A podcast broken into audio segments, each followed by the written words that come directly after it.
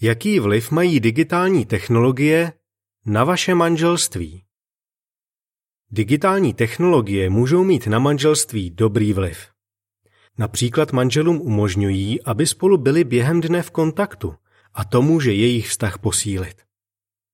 Některé páry ale dovolili, aby jim digitální technologie příliš zasahovaly do života. K čemu to vede? Okrádají se o vzácný čas, který můžou trávit spolu. Nosí si práci domů, i když to není nutné.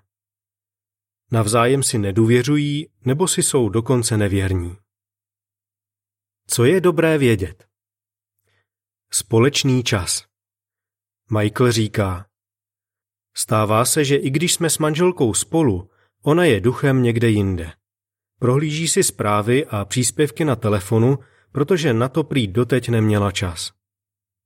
Jonathan říká, že v takových situacích jsou sice manželé spolu, ale je to jako kdyby byli na míle daleko.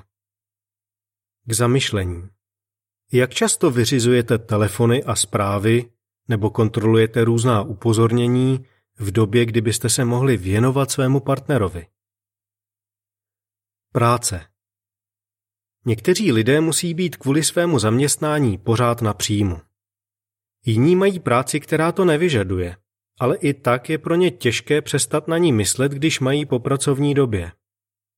Lee přiznává, je náročné se ovládnout a nevyřizovat pracovní hovory a nereagovat na zprávy, když jsem slíbil, že se budu věnovat manželce.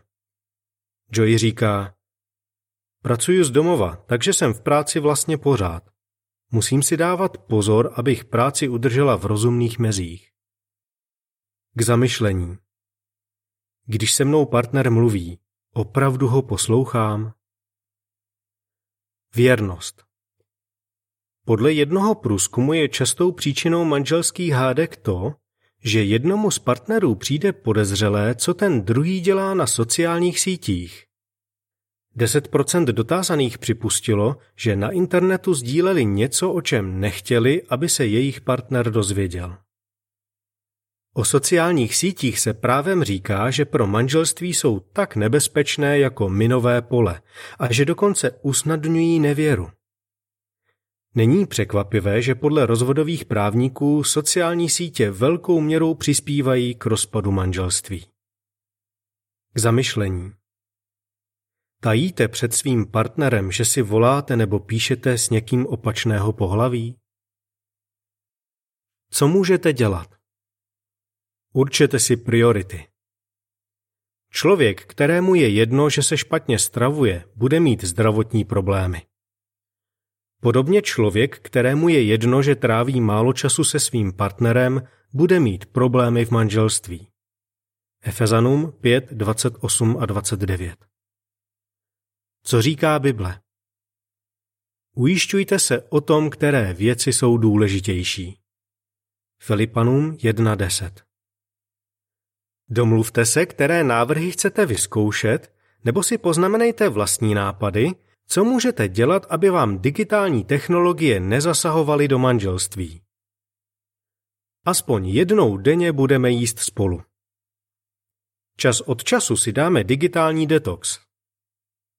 Naplánujeme si rande nebo že spolu něco podnikneme. Na noc telefony vypneme a nebudeme si je brát do ložnice. Každý den na 15 minut odložíme telefony a budeme si nerušeně povídat. Každý den v určený čas vypneme připojení k internetu. Následují dodatečné informace. Co spolu můžou probrat manželé? Nejdřív se nad otázkami zamyslete každý zvlášť a pak si o nich popovídejte společně. Jak můžete digitální technologie využívat tak, abyste svůj vztah posílili? Do jaké míry vám digitální technologie zasahují do času, který chcete trávit spolu?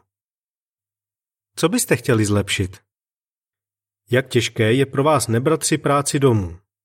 Souhlasil by s vaší odpovědí váš partner?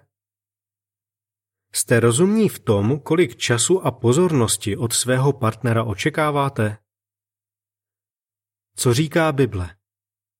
Ať nikomu nejde o vlastní prospěch, ale o to, co je dobré pro druhé. 1. Korintianům 10.24 Pracuju z domova, ale snažím se skončit v určený čas. V určitou hodinu si taky vypínám upozornění na e-maily, abych nezačal řešit práci, když používám telefon k jiným věcem, například když se dívám, kolik je hodin. Jason a jeho manželka Alexandra. Konec článku.